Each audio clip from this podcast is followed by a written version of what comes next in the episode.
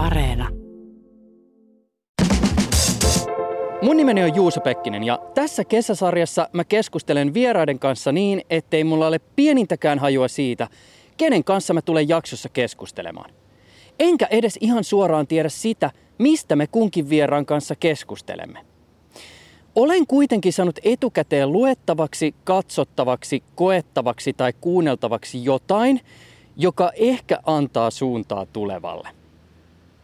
Tätä kyseistä jaksoa varten mä sain tehtäväksi erään harjoituksen, johon kuuluu lämmittelyosa, joka tehdään parin kanssa. Eräs mun kaverini suostui lämmittelykumppaniksi. Haluatko olla omalla nimellä vai nimimerkillä? Nimimerkki Hukona. Okei, okay. M- mitä tarkoittaa hukona? Hukona tarkoittaa hullu koiranainen. Hullu koiranainen, onks kivi, paperi, sakset peli sulle tuttu?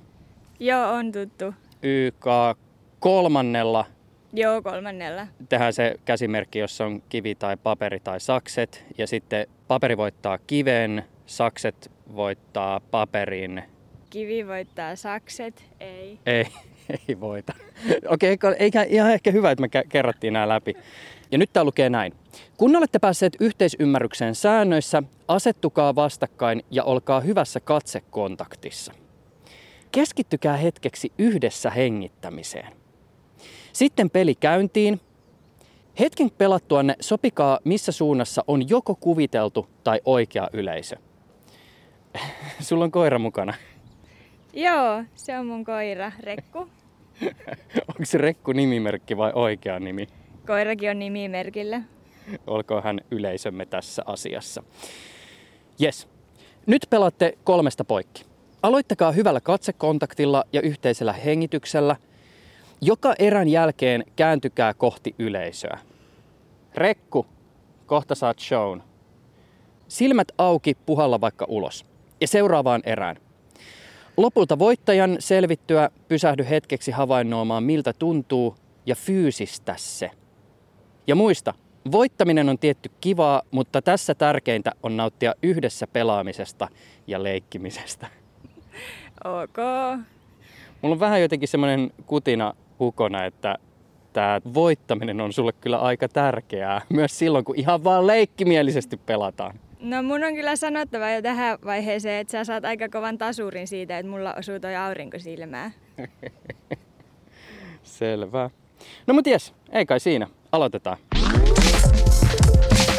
Jos kiinnostaa, miten lämmittelyottelussa kävi ja mitä mieltä Rekku oli tilanteesta, niin kuuntele jakso loppuun. Tätä kesän spesiaaliohjelmasarjaa ei siis ole käsikirjoitettu etukäteen, enkä mä tiedä ennen tallennusta jakson haastateltavasta mitään. Tai no, vähän ennen kuin etähaastattelu alkaa, niin näin vieraasta nimimerkin. Ja that's it.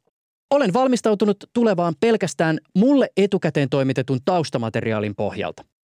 Tämä on Juuso Pekkinen Freestyle.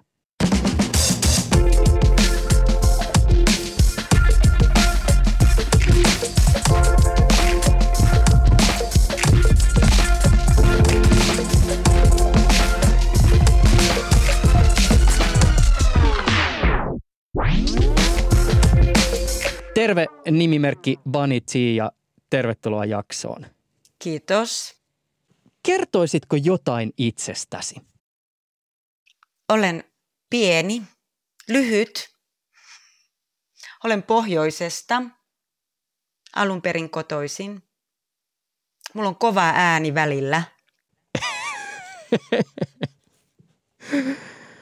ja se täytyy vielä tässä alkuun sanoa, että Mua jännittää ihan hulluna. Tämä on aika erikoinen tilanne semmoiselle toimittajalle, joka tyypillisesti valmistautuu aivan himona haastatteluihin ja suurin piirtein tietää, mihin keskustelu tulee etenemään, mutta näin ei ole tällä kertaa. Haluatko yleensä suoriutua kaikesta täydellisesti? Kyllä. Esitän usein tämän kysymyksen. Minkälaisia vastauksia usein saat? Ää, useimmiten ihmiset kyllä kovasti, me halutaan, minä itse myös, me halutaan suoriutua mahdollisimman hyvin asioista. Ja sen sanan suoriutua tilalla voisi olla tietenkin myös tuota, se, että haluaa onnistua tai pelkää epäonnistumista. Nautitko siitä, mitä teet? nautin ihan suunnattomasti. No se on hyvä vastapaino siihen, jos asettaa itselleen niin kuin, tosi, tosi tuota korkeita tämmöisiä tavoitteita tai että on yhtään tämmöiseen niin kuin perfektionismiin kallellaan, niin se, että nauttii siitä, mitä tekee, niin se tasapainottaa tilannetta. Aikaisemmissa jaksoissa toi matsku, johon mä tutustuin etukäteen, oli aika erityyppistä kuin tällä kertaa. Ai jaa. Tämä oli aika kehollinen juttu, jota mut laitettiin etukäteen tekemään. Mm-hmm. Mä tuossa jo kuuntelijalle kerronkin tuosta mun tämänkertaisen tehtävän lämmittelystä ja seuraavaksi voisin hieman avata sitä, mikä tämä varsinainen tehtävä oli. Mä vähän veikkaan, että tämä harjoitus tuli suoraan sulta. Mm, paljon mahdollista. Lueks mä nämä ohjeet, jotka mä sain vai haluaisit sä kertoa, että mitä mun oikein piti tehdä? Öö, se lämpä oli se leikkeikö totta? Joo, kyllä, se kivipaperi. Ja varsinainen tehtävä, niin se hahmon fyysistäminen. Joo.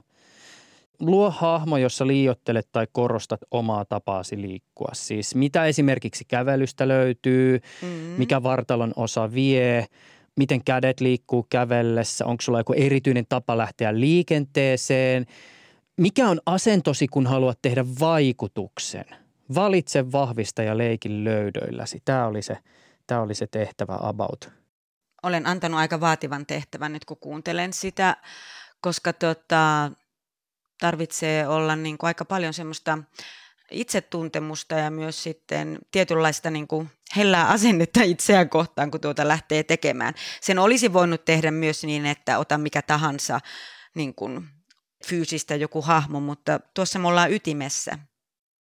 Oli siinä kyllä niin kuin semmoinen oma haasteensa. Löytyykö mitään uutta tai jotain, joka, joka tiedät jo aikaisemmin, esimerkiksi kävelystä? Koin itse asiassa pienen yllätyksen.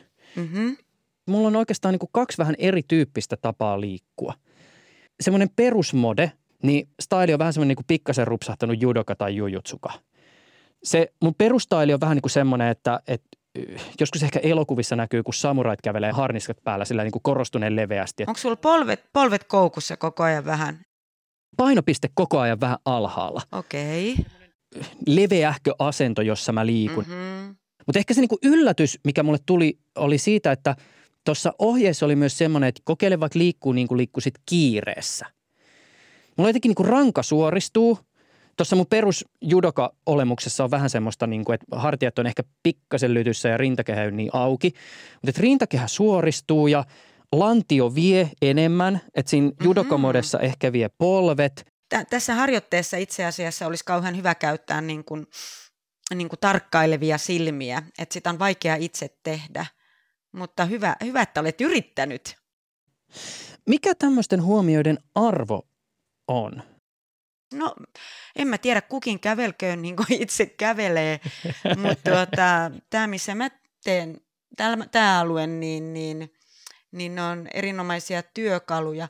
Tosin sitten voi olla, että jos sieltä tulee jotain semmoisia yllätyksiä, jotka niin kuin, tiedätkö, korostaa vaikka niin, nyt mä käytän tämmöistä sanaa kuin virhease, vaikka mä en tykkää siitä yhtään, joka mm. rasittaa sun jotenkin selkärankaa tai, tai että pitäisikö, että okei, miten jos, jos se kannattelu olisikin niin kuin, että, että lantio, rintakehä, pää, jalkaterät, se linja olisi niin kuin kannateltu, niin silloinhan me tietenkin voitaisiin ehkä vähän paremmin. Että saattahan sieltä tämmöisiä huomioita tulla. Ja sitten toi on kyllä hauska toi kiireessä kulku ja onko päävet, mä vähän veikkaan, että sä, sä et ole tajunnut, että sulla pääkin, pääkin tuot. Mä tein susta nyt pika-analyysin näkemättä niin, että et, tota, mä luulen, että sulla myös se pää vetää. Sulla on, niin, su, susta on tärkeää olla fiksu. Niin, mm. niin, niin sä todennäköisesti kuljet niin kuin tohtorit kulkee sairaalassa, että pääkin vetää kiireessä Yleisradion käytävillä. Hei, mulla on tärkeä mm. juttu tulossa. Sitten voi nauraa itselleen. Sehän on aivan mahtava lahja. Mistä tässä harjoituksessa on kyse? Öö, korostaa ja liiotella niitä, sitä omaa tapaa. Oikeastaan jo liiotella tai vahvistaa jo niin paljon, että se on jo aivan oma, oma alueensa. Ja, ja rakkaudella. Ja miksi? Öö, Ootas, rakkaus, jatka toki. Niin, niin, rakkaudella itseään kohtaan myös. Miksi? Se on työväline.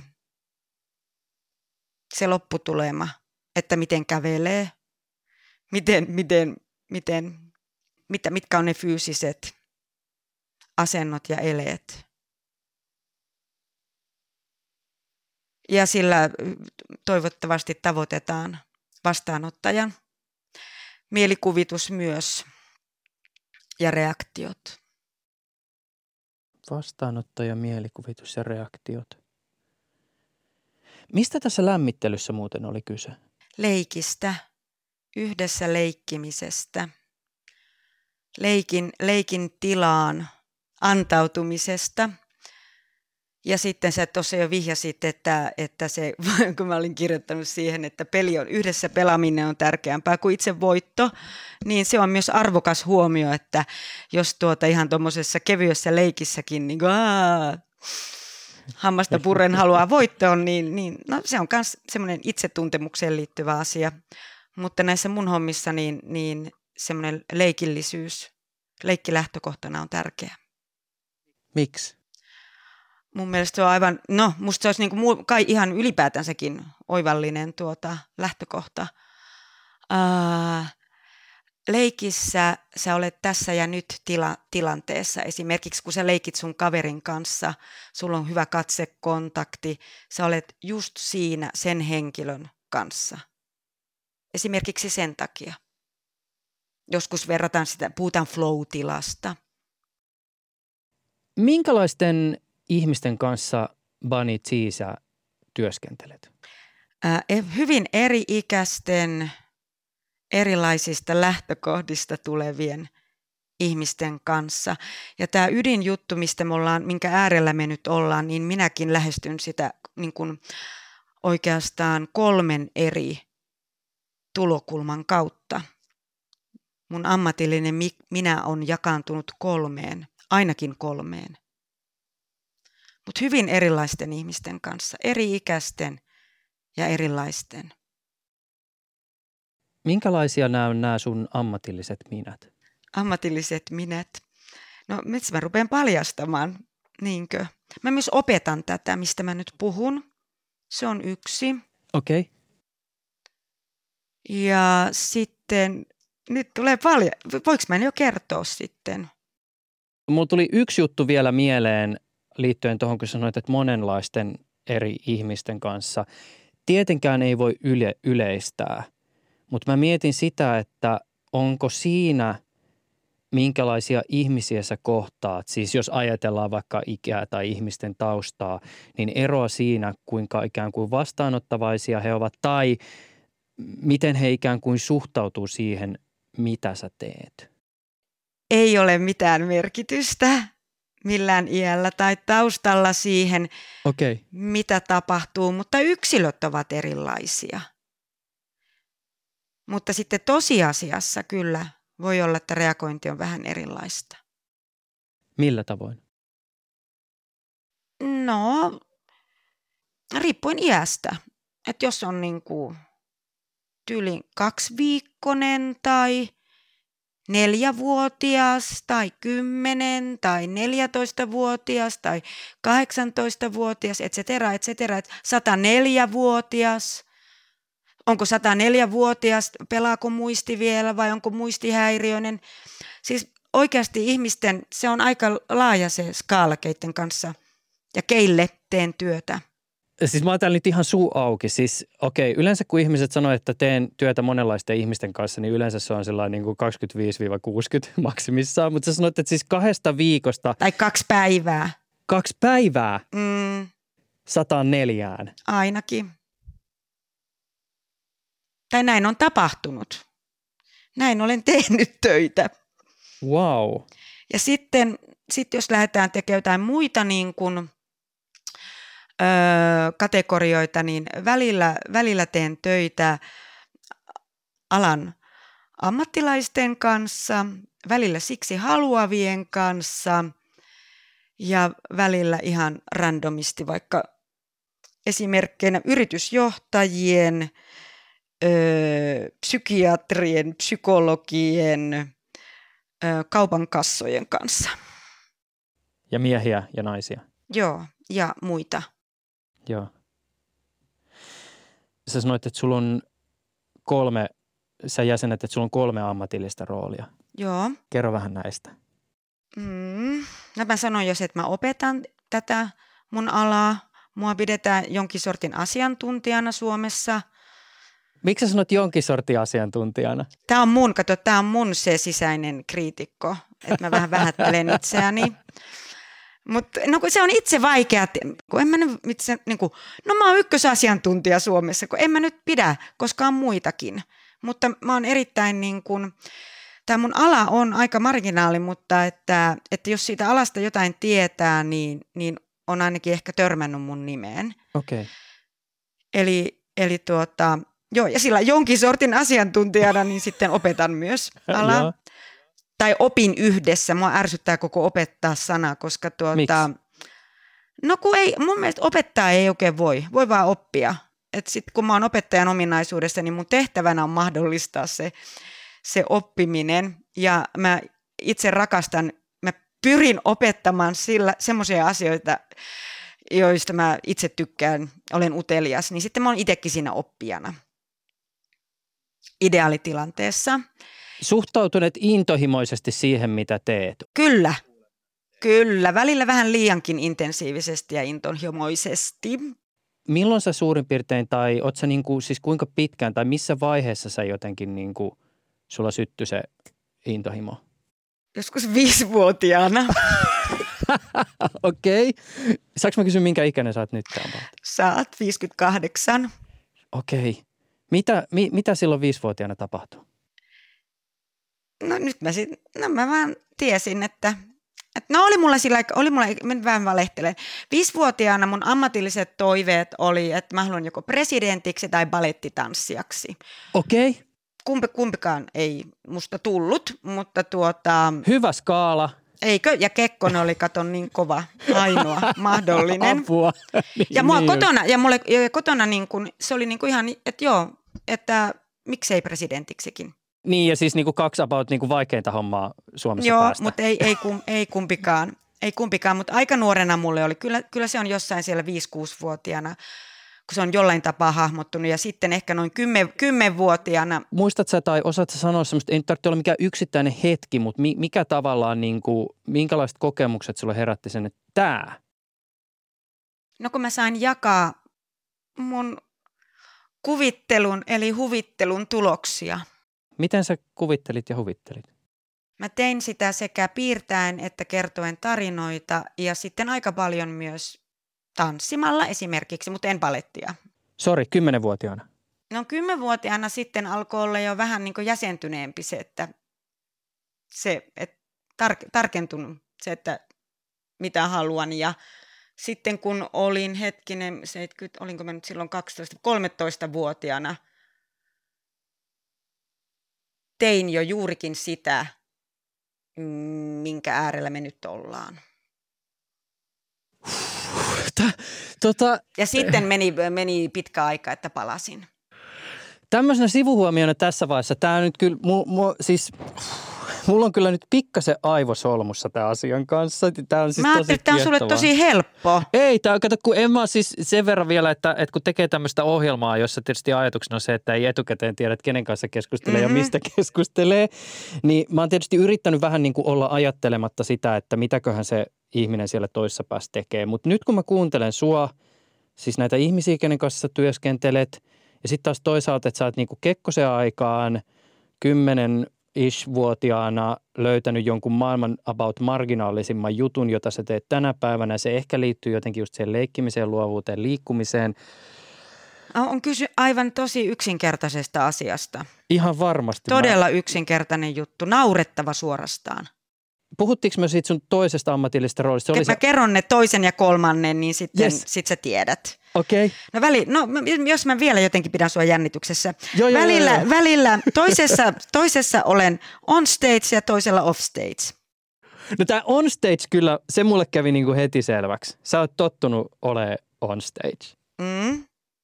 Ja sitten mä olen myös tosi usein ja mielellään off. Ja se, että en ole stakella, niin se, se on esimerkiksi tuota veroilmoituksen ykkönen. No mennäänkö kohti sitä kakkosta sitten? No mennään.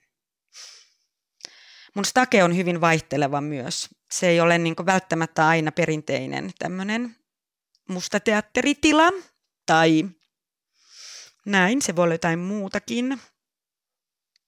Ja aika usein on tätä nykyään.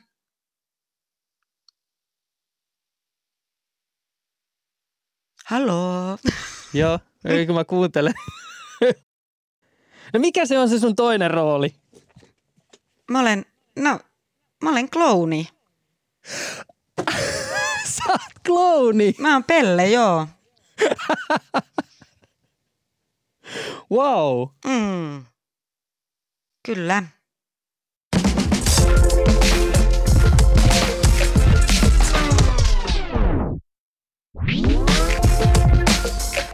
Sä sanoit, että se, mitä sä teet offstage, on se, mikä sulla on veroilmoituksessa. Niin, mä oon teatteriohjaaja.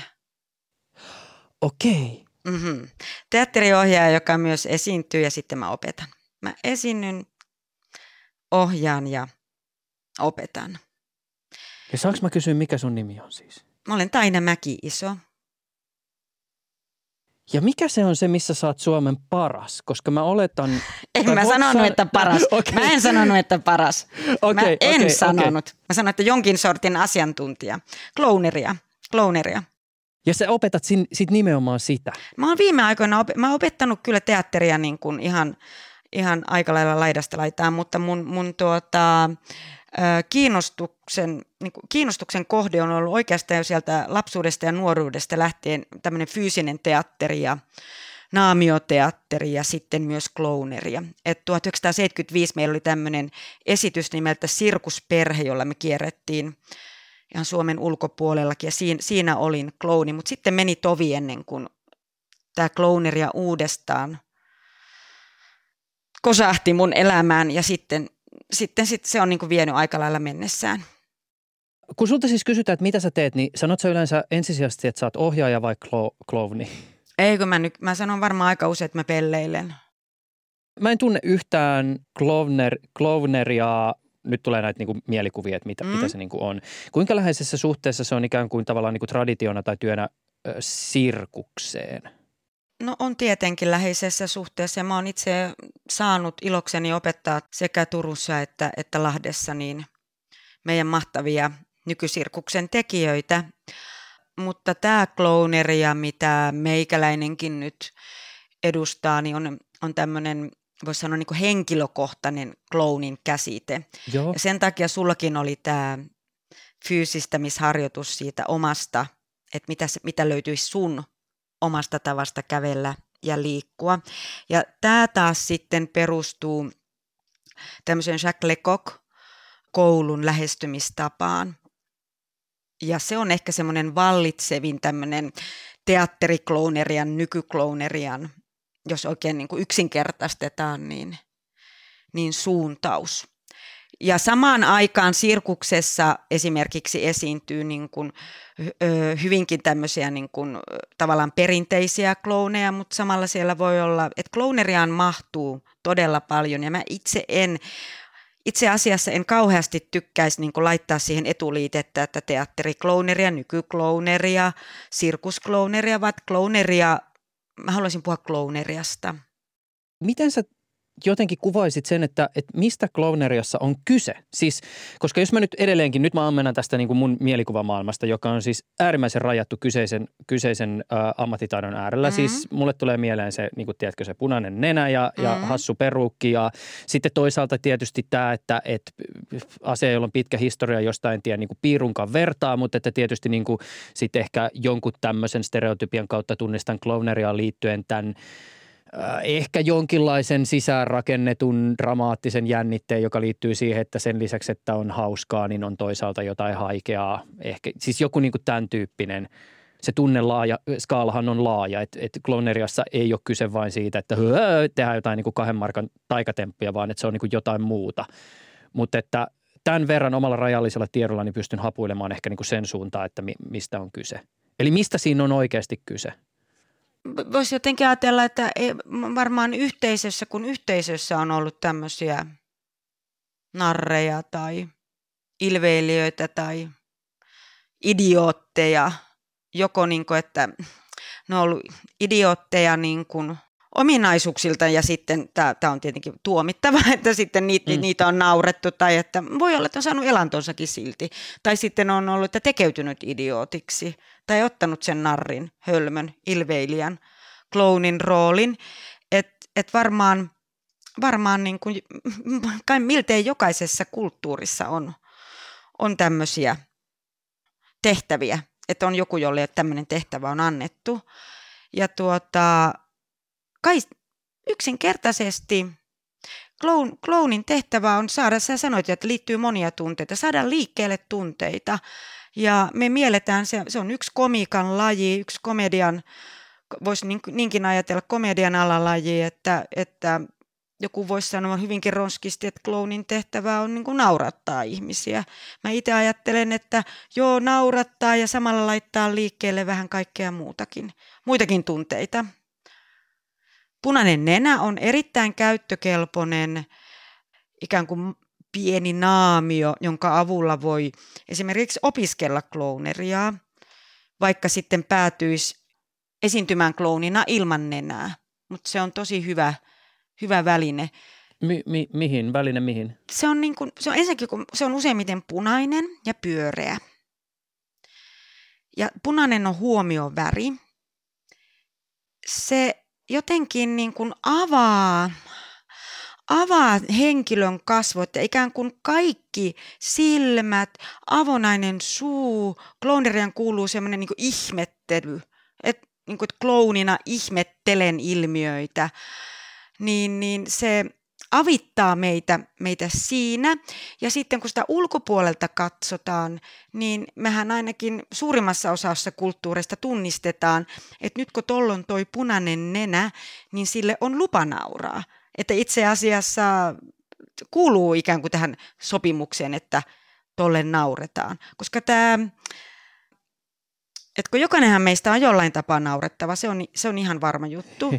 Mutta sitten kun sä, sä kiinnostut klouneriasta, niin, niin, niin sun pitäisi suorastaan haluta olla siinä naurunalaisessa tilassa ja tutkailla ja kokeilla, että, että millä tavalla juuri sinä, sinä olet naurettava.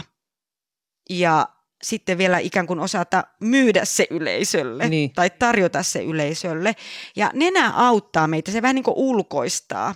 Että vaikka etsitäänkin sitä omaa henkilökohtaista kloonia tai ammennetaan itsestä, niin se nenä muistuttaa meitä kuitenkin siitä. Se sama, samalla saa vähän etäisyyttä ja, ja niin kuin leikistä ja sopimuksenvaraisuudesta. Ja, ja tota, mä usein käytän myös niin kuin varsinkin opettaessa puhun niin kuin idiootista, että olit, olitpa ihana idiootti. Ja mm-hmm. idiootti ei ole tässä yhteydessä niin kuin ollenkaan haukkumasana, mm. vaan tuota, pikemminkin siihen sisältyy paljon rakkautta ja kunnioitusta, koska silloin kun sä näytät, näytät jotain, jotain sitä naurettavaa puolta häpeämättä, niin, niin, niin usein sieltä sitten saattaa näkyä se joku sun traagisuuskin tai, tai joku haavot, haavoittuva, vaikka nykyään mä oon, mä oon ollut vähän viime aikoina vähän varovainen tämän haavoittuvaisuus-sanan kanssa, mutta semmoinen epätäydellisyys. Kun me pyritään, me halutaan suoriutua, me halutaan onnistua ja sitten onkin yhtäkkiä niin kuin tila, missä on sallittua suorastaan, suorastaan niin kuin suotavaa, että sä antaudut epäonnistumiselle ja nautit siitä vielä. Niin se on hämmentävää. Me juhlitaan jotenkin epätäydellisyyttä niin kuin kloonerian keinoin. Sä puhuit tuossa aikaisemmin, lyhyesti sivuttiin tuota ajatusta ikään kuin kloonin roolista osana yhteisöä.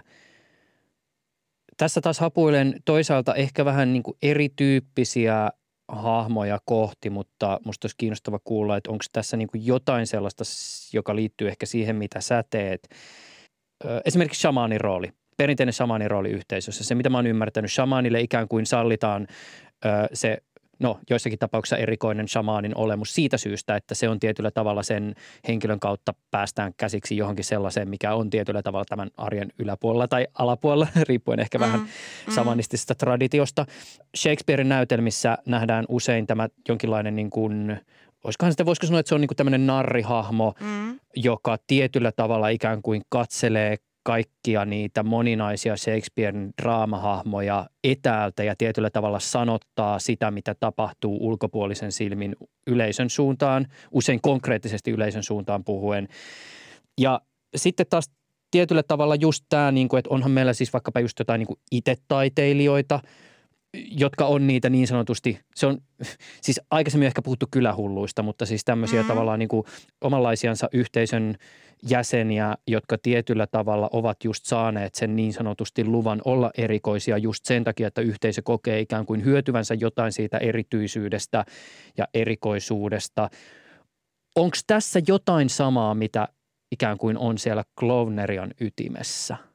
On tietenkin, ja, ja, mutta mä en ole nyt oikea ihminen puhumaan tästä. On tuota, tehty tutkimuksiakin esimerkiksi ö, eri kulttuureista, niin joko, että on jos, joskus yhdistynyt jopa shamanin ja, ja clownin roolit, tai että ne ovat ainakin tehneet yhteistyötä. Ähm, semmoinen käsite, käsite kuin transgressio, eli tämmöinen niin kuin normien rikkominen tai ainakin tapujen esiin tuominen tai näin, niin, niin se on yksi, yksi tämmöinen klooneriaan liittyvä käsite tai asia. Ja, ja tuota, sä ihmettelit äsken tuota kaksi, kahdesta päivästä 104 vuoteen, niin mä oon vuodesta 20, 2000, siis 2003 työskennellyt myös sairaalaklounina. Mä olen oh. tohtori Tanttarulla ja siellä, siellä tavataan joskus hyvinkin pieniä, pieniä tyyppejä. Sitten mä oon taas toisaalta itse tehnyt omana hankkeena niin ikäihmisille klooneria, että, että siellä on ollut 104 tai jopa sitäkin vanhempia ihmisiä, niin jopa tuolla sairaalaympäristössäkin se kloonitohtori tuo aina tämmöisen niin kuin vivahteen tämmöisestä normien rikkomisesta. Mm. Et, et se on tämmöinen yksi juonne. Kun sä oot tekemisissä vaikkapa niin kuin lasten kanssa – Mm. Ja jos me puhutaan tosi pienistä lapsista, niin mikä on se, onko Klovnerialla sitten semmoinen kieli, joka tietyllä tavalla pystyy puhuttelemaan myös tämän ikäistä ihmistä, joka ei vielä ehkä kykene siihen nimenomaan kielelliseen ilmaisuun, johonkin, johon sitten niin kuin varttuneempi tai aikuisempi ihminen kykenee? No, jos kloonin yksi tärkeä ominaisuus on ö, olla, olla jotenkin elävän tietoisesti läsnä, kohdata, eikä pelkästään antaa, vaan myös vaikuttua siinä vuorovaikutuksessa. Ja nämä on tämmöisiä tärkeimpiä työkaluja, niin niillä voi kyllä sitten, niin me ainakin kuvitellaan välillä, että, että tuota, se on niin kuin molempiin suuntiin se vuorovaikutus, jopa tosi pienten lastenkin kanssa. Se jotenkin kuuluu jos mä niin ajattelen nyt tämmöisen mielikuvan nenän itselleni tässä, niin se on jotenkin sisään rakennettu, että tuli kuka vaan, minkä ikäinen vaan, niin kuin mikä kieli tahansa, niin mä ihmetellen ja uteliaasti haluan kohdata sen ihmisen. Ajatteletko koskaan Klovneria taidemuotona? Mä ajattelen sitä jatkuvasti taidemuotona. Kyllä mä pidän cloneria tuota. Tämä on, tämä on niin semmoinen, tämä on cloneria niin mahtava, kun se itse pelleilysana, se on niin, niin järkyttävää, että, että kun se on hau, suomen kielessäkin, että se oli semmoista pelleilyä ja nyt lopeta pelleily, älä pelleile. Tai että, että niin englanninkielinen niin klooniväestö oli niin kuin Trumpin aikana aivan käärmeissään, kun sitä koko ajan haukuttiin klau, niin kuin klouniksi ja muuta.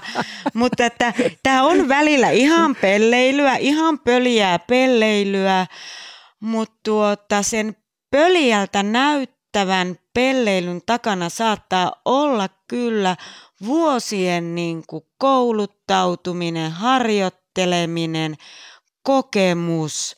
Eli siellä on ihan tämmöistä niin käsityötaitoa. Ja, ja kun mulla on niin vahva toi teatteritausta, niin, niin kyllä, kyllä ehkä siitäkin johtuen, niin mä ainakin haluan ajatella, että clowneria on se, kyllä se mulle on taidemuoto.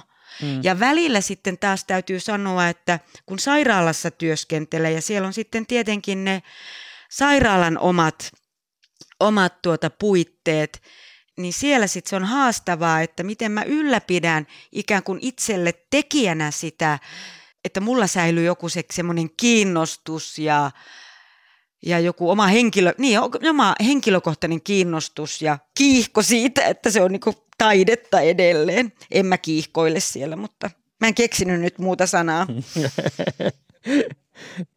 mä tunnistan just tämän, niin taitopuolen. Se, että, että se, se on siis jotain, mikä vaatii harjaantumista, siihen liittyy se taito. Ja sitten taas toisaalta tullaan kohta sen taideosioon, mutta siis jos me puhutaan taidesanan etymologiasta, mä en nyt muista, onko se ars vai art vai mitä kautta se tulee, mm-hmm. niin tämä nykyisen kaltainen taidekäsitys, jossa taide on jollakin tavalla jonkun, jonkun perustason yläpuolella, siis jotain semmoista arjesta kohaavaa, niin sehän on itse asiassa hirveän uusi käsitys, että perinteisesti taidehan taideterminä tulee semmoista niin kuin tietynlaisesta, siis sehän, siihen viitataan taitoon ja käsityöhön ja sitten siihen on jossain vaiheessa tullut sitten jotain ikään kuin muuta rinnalle, mutta et edelleen taidetta ehkä pitää semmoisen niin kuin aivan erityisen käsityön lajina ha- ha- hahmottaa. Ja sitten taas toisaalta, jos mä mietin sitä, että, että Klovneriassa varmaan on just tämä jonkinlainen, että se on niin kuin omanlaisensa kieli tai kohtaamisen tapa tai omanlaisensa diskurssi, niin käsitykseni mukaan taidefilosofisessa ajattelussa on olemassa myös sellainen taidekäsitys, jossa ajatellaan, että taide on ikään kuin omanlaisensa kieli. Siis kieli, jolla kerrotaan sellaisia asioita tai välitetään sellaista tietoa, joka ei ole semmoisen niin käsitteiden ja termien kautta kerrottavissa. Mm. Siis se, mm. se taide välittää jotain semmoista, mikä ei ole niin raporttia – mitä voidaan kirjoittaa raportiksi, vaan että se on niin kuin aivan omanlaisensa tapa olla vuorovaikutuksessa maailman ja ihmisten kanssa. Ja, ja jotenkin nämä yhdessä ainakin saa mut ajattelee, että se kuuluu sinne ikään kuin taiteen tekemisen lokeroon. Kyllä, ja itse asiassa tuota, jo 1800-luvun lopulla ja 1900-luvun alussa, niin kun, kun sirkuksessa klounit oli kauhean suosittuja, niin, niin niin, niin kyllä sielläkin on, ne on, he ovat panostaneet niin kuin numeroiden dramaturgiaan ja, ja vaikka paljon kiersi niin kuin suositut numerot, niin, niin kyllä se oli semmoinen tärkeä, tärkeää ollut myös se ikään kuin, että miten teet tai mm. miten me sitten tehdään tämä tietty, tietty numero. Ja tänä päivänäkin pitää vaan muistaa, että clowneria, äh, clowneriakin on niin hirveän – monenlaista ja varmaan riippuen vähän tekijöiden tavoitteista ja taustoista, niin joku voisi vastata, että ei missään nimessä, en, en ajattele, että on, on, on niin kuin taidetta, mutta kyllä, kyllä mä olen, kyllä mä ajattelen, että clowneria on taidetta. Ja mä en ole itse tehnyt, mä oon tehnyt, onko mä tehnyt kuusi klounisooloa ja – sitten, että et kaikki ei suinkaan, kun joskus näyttää siltä, että jos joku improvisoi, että, että voiko se olla taidetta, mutta voi toki olla. Että jos se, että lähdetkö niin kuin improvisoiden tekemään vai, vai onko sulla sitten joku teema, mitä mahdollisesti haluat käsitellä siinä esityksessä. Ja jos on nyt tämmöinen, että on joku teema, niin eikö tämä lähenne sitten muutenkin esittäviä taiteita? Onko sulla tyypillisesti, kun sä esiinnyt niin joku teema vai teet sä ikään kuin, teet sä improvisaatiopohjalta? Mun soolot, mä oon niin pelkuri, että ne on aika pitkälle tuota käsikirjoitettuja. Osassa en puhu juuri ollenkaan ja osassa puhun ihan tunnistettavaa englantia ja suomea. Mutta jokaisessa on ollut mahdollisuus venyttää kohtauksia ja lähteä improvisoimaan, koska se on niin niin tärkeää se yleisön kanssa vuorovaikuttuminen ja vaikuttaminen klounille. Mutta sitten tuolla sairaalassa kyllä olen saanut improvisoida sydämeni kyllyydestä ja, ja sitten joskus kun olen ollut jossain tapahtumissa tai vähän niin kuin minglailemassa tai miten milloinkin, niin silloin kyllä niin improvisoin paljon. Miltä sä lavalla esimerkiksi näytät? No sekin vähän vaihtelee, että on olemassa klooneja, joilla ulkoinen olemus, hahmo pysyy niin kuin vuosikymmenestä toiseen samana. Nämä on aina nämä tunnetut esimerkit tuolta elokuvan parista. Kyllä me, niin kuin me, me kloonit ajattelemme, että Charlie Chaplin ja, ja Pastor Keaton ovat myös klooneja. että tavallaan, että mikä tahansa ikään kuin rooli tai tilanne olisi, niin hahmo pysyy ikään kuin, kuin samana. Mulla on aika monta monennäköistä luukkia, mutta tämä Bunny T... Eli siis Bunny T on siis sun joku hahmo? Se on yksi mun kloonihahmo, joo. Okei, okay. kerro siitä. Bunny T löytyi kidutusleirillä 2015. Mikä on kidutusleiri? Ei, ei se mikään kidutusleiri. Mun, mun yksi tärkeimpiä klooniopettajia on Philip Collier. Ja tuota, no hän on muun muassa kirjoittanut kirjan nimeltä Kiduttaja, niin niin Joo. näin. Ja tuota, olen saanut opiskella hänen eri, eri kursseillaan, Clowneria-kursseilla, Buffon-kurssilla, Leikki-kurssilla ja niin poispäin. Mutta sitten 2015 olin kaksi ja puoli kuukautta kestävällä kurssilla, joka, joka, jo, joka oli aika haastava. Ja tuota, mulla oli itseni kanssa ehkä kaikkein, että ei ollut niinkään kolierin tai muiden kanssa ongelmia, mutta itseni kanssa oli ongelmia. Itse olemme usein se pahin este tälle, että idiotti, idiotilla olisi vapaata ja hauskaa. Ja tuota, mulla oli siellä ensin vähän toisen näköinen hahmo, mutta sitten piti kerran niin pukeutua, niin pukeutua johonkin apua, niin kuin sala, mm, valepukuun. Joo. Ja tuota, no ensin mä olisin halunnut ottaa purkkaa, mutta sitten mä ajattelin, että se on liian poliittinen. Ja tota, mä, asuin, mä asuin Pariisissa, se oli Pariisin lähellä se koulu, niin sitten mä vaan menin pilailuliikkeestä, ostin semmoisen aika hyvän näköisen, laadukkaan nunna-asun. Ja tuota, sitten mulla oli semmoiset aivan mielettömän hienot aurinkolasit siellä kanssa Pariisista hankista, mistä saa niinku niitä niinku läppää tosi coolit, niin Paniti on tämmöinen... Siis, mi, siis mitä läppää? Siis, siis, läppä, siis nostettua ne läpät sillä ylös. Niin, onko niin ne semmoiset pyöreät? Joo, semmoiset hienot, tosi hienot. Niin Panitilla on semmoiset, ja sitten se, se on muka nunna, mutta se ei todellakaan ole nunna. Ja koska mä nyt tulen Suomesta, ja meillähän ei ole, niin kuin, että mä en, niin kuin, se ei ollut mulle mikään painolasti, että tämä viittaa nyt katoliseen kirkkoon tai johonkin, vaan että se oli mun, niin kuin, mun, mun idiootti niin kuin, yritti piiloutua tämän asun alle. Ja sitten siinä itse asiassa kävi niin, että mä pähkäilin sitten, kun joulukuuta kohti mentiin, että, että meillä oli loppuun vikaviikolla demot, että onko me nyt sitten NS se viikinkiprinsessan asussa, mikä oli niin kuin Collierin mulle antama hahmon, hahmon asu, vai onko se nyt sitten tämä Bunny T, ja sitten mä tein kahden, kahden muun ihanan idiotin kanssa, tehtiin oikein tämmöinen klassinen kermakakku numero. siis kermakakku oletettavasti löytää tiensä käkättimeen. Joo, joo, joo. Sitten T on tietenkin viittaa Tainaan ja Bunny Teeth, se on, se on, musta, se on musta tosi cool. Mutta mun semmoinen prototyyppi kloonin nimi on Martta. Okei. Okay. Sairaalassa tanttarulla, että siinä on vähän jotain tämmöistä samaa. Mä yritän tässä vielä jotenkin saada tämmöistä visuaalista mielikuvaa. Mä nyt mietin Bunny siitä, on ne läppäsilmälasit ja nunna-asu, laadukas sellainen. Mitä ne esitykset esimerkiksi voi olla, sit kun lähdetään tekemään?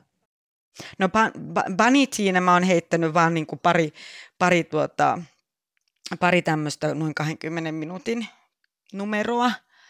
Että Vanity odottaa edelleen vielä ehkä jotain tuloaan, mutta sitten mä oon muun muassa isoin, tärkein eka, eka klooni, se oli tämmöinen kohti horisonttia jossa itse asiassa tapahtui myös tämmöinen niin kloonin identiteetin muutos ihan asun myötä. Ja siinä mulla oli koko ajan punainen nenä, aluksi Martalla punainen hattu, punainen nenä, semmoinen sininen housuhame, aika semmoinen niin tiukan järjestelmäisen olonen niin ulkoiselta olemukseltaan vähän fanaattinen työhullu ja niin poispäin. Ja sitten hän sen esityksen aikana muutautui tämmöiseksi tai hahmoksi, jolla on täysin vaaleat, hyvin kevyt mekko, hiukset auki.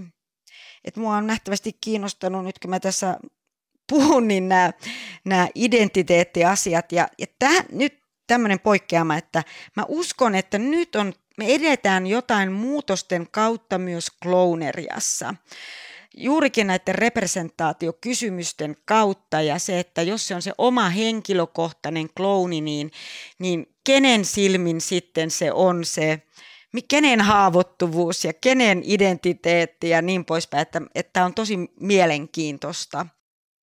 Tämä on vähän kesken mulla tämä ajatus vielä, mutta tiedätkö, kun mä opetan, niin, niin, niin silloinhan mä yritän kaikkeni, että mä jotenkin niin kuin avittasin ihmisiä näyttämään sen oman ihanan idioottinsa, sen henkilökohtaisen, ehkä sen, jolla on suuret haaveet mm, ja luulee olevansa tosi upea, täydellinen artisti, mutta edustaakin meille jotain semmoista inhimillisesti ihanaa epätäydellisyyttä, jolle me voimme rakkaudella nauraa.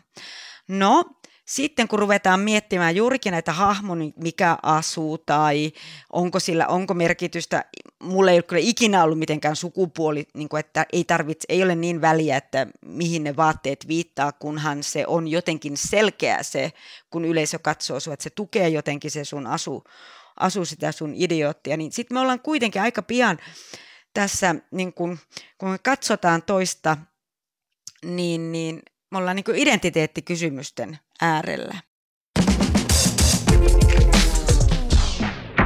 Ja sitten jos ei halua esitykseen mukaan, niin kannattaako mennä muualle kuin eturiviin? Vai suojeleeko sekään? Niin. En mä, kyllä mä olen tosi kiltti. Mä annan sitten, jos mä näen, että, että ei niin. On mulle esityksiä, missä, missä tulee, joo. Mutta en mä nyt tiedä sitten pandemian nyt aikana ja miten pitää muuttaa juttuja, kun eihän saa koskettaa ja muuta, niin mitä siitä sitten tulee? Kuinka paljon ihmiset yleensä esityksessä nauraa? Tässä nyt siis taas mietin tätä kysymystä, että kuinka olennaisena osana siihen esityksen kuuluu just se, se nauraminen. Ei ikinä tarpeeksi. Mä olen vielä matkalla siihen, että yleisö nauraisi, hirnuisi koko ajan.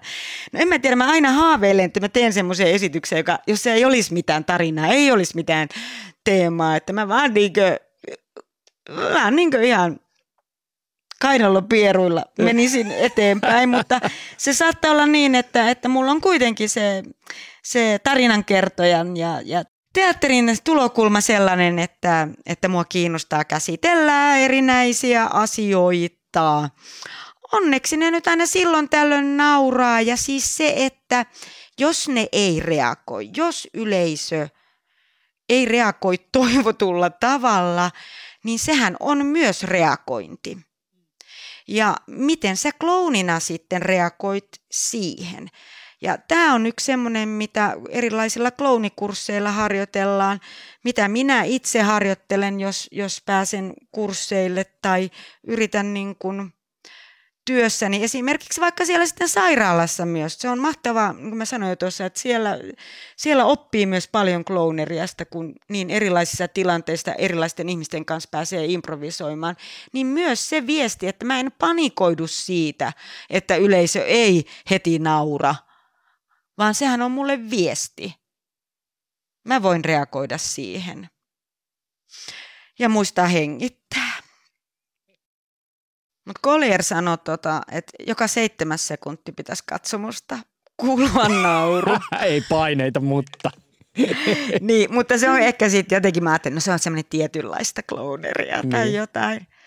Ihmiset voi tehdä, ei mun mielestä niin kuin voi, oikeasti niin kuin,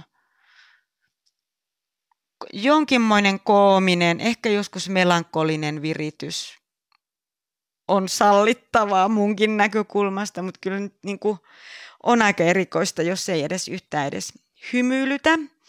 Tuosta etu, etu että ketä on niin kuin katsomossa niin kuin eturivissä, niin muutama vuosi sitten mä olin ää, Arabiemiraateissa esiintymässä semmoisella Hamemo-nimisellä esityksellä.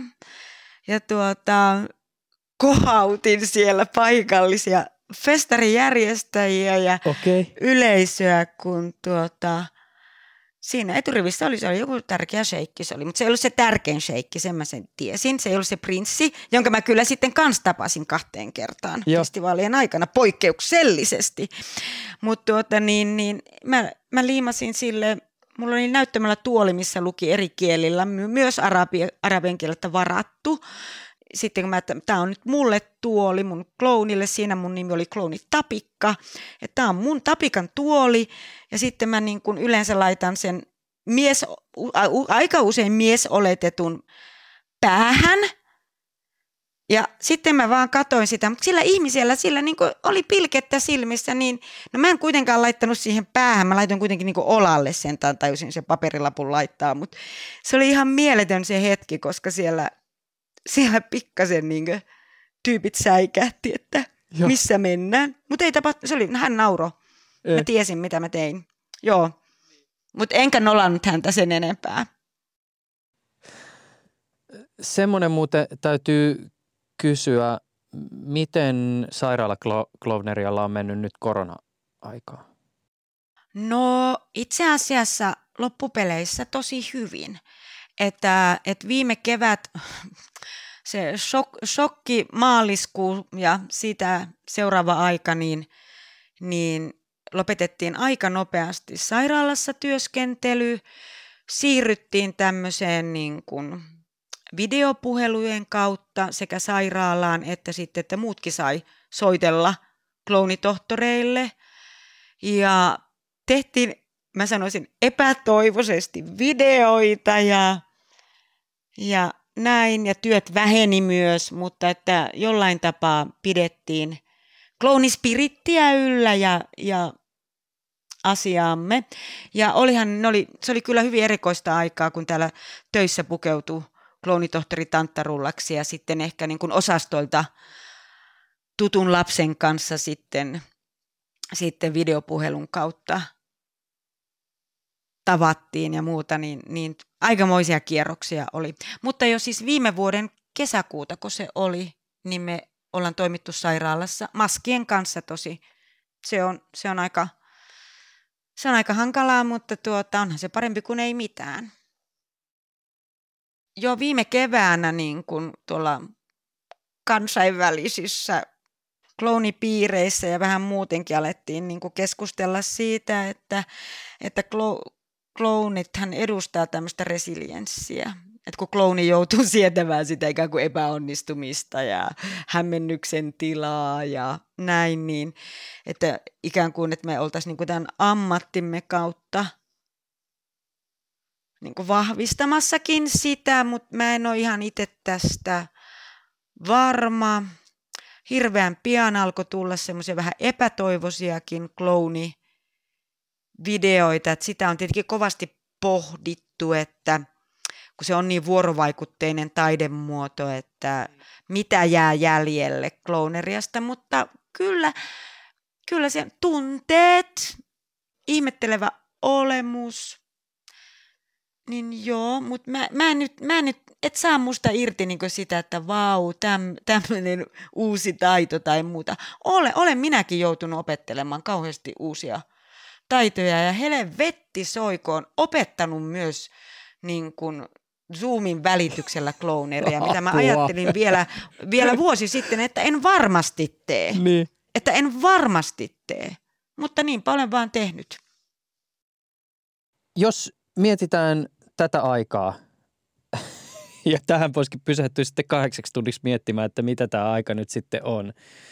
Mutta että jos jotenkin ehkä hapuilee kohti sitä, että mikä on se Klovnin paikka tässä ajassa tai mitä ehkä niin kuin Klovni voi tässä ajassa nimenomaan ihmisille tuoda, niin mi- miten sä sitä ehkä jäsentäisit? Oi hyvänen aika. Mä sanoisin ensin rakkautta. Musta on tullut tämmönen, mä oon ollut jo viimeiset 10-15 vuotta ehkä tämmönen, että mä vaan puhuisin rakkaudesta klounerian yhteydessä. Mutta myös semmoista niinku armollisuutta itseään kohtaan. Tästä mä puhun paljon silloin, kun opetan klouneria, koska me ollaan niin kauhean kriittisiä itseämme kohtaan me kaikki. Hyväksymistä sekä niin kuin oman erityislaatuisuuden että kaikkien muidenkin erilaisuuden hyväksyntää. Öö, naurua ei ole ikinä liikaa. Klouni on tavallaan, kun se on, oli aika mikä tahansa, niin me ollaan aina oltu niin hanakoita tähän kontaktin ottoon ja, ja kommunikointi, meillä on valtava tarve tulla nähdyksi ja kuulluksi ja, ja tuota, että saataisiin leikkiä yhdessä, niin ehkä me niin ilmennetään sitä tarvetta, minkä moni on huomannut jo vuosi sitten, että, että olisipa kiva olla toisten kanssa. Että kyllä me tarvitaan toisiamme. Ja joskus puhutaan tämmöistä clownin, äh, espanjankielinen sana on ihana, soledad, tai englanniksi solitude, tämmöinen yksinolo tai se spesiaali, miten juuri sinä olet erityinen, kun sä jaat sen sun erityisyyden, niin siitä voi tulla jotain universaalia. Niin se, että vaikka tähän klooniin liittyy tämä soledad, niin, niin ei meillä ole mitään ilman sitä toista. Taina Mäki-iso, kiitän valtavasti tästä keskustelusta. Tämä on ollut todella kiehtovaa. Kiitoksia sulle.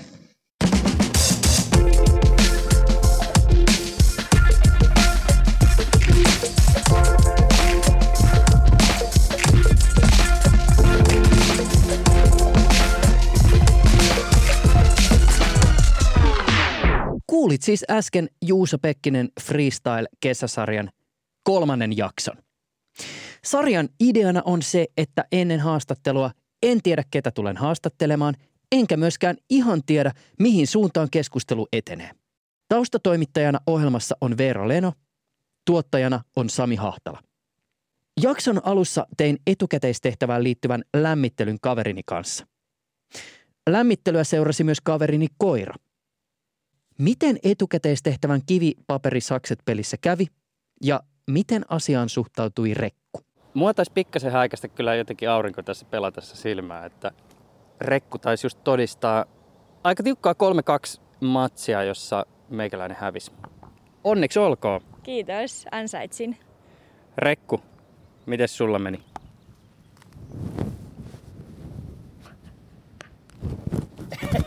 Et syö mikrofonin tuulisuojaa. Hei, irti. Irti. Hyvä. Hieno poika, hienosti.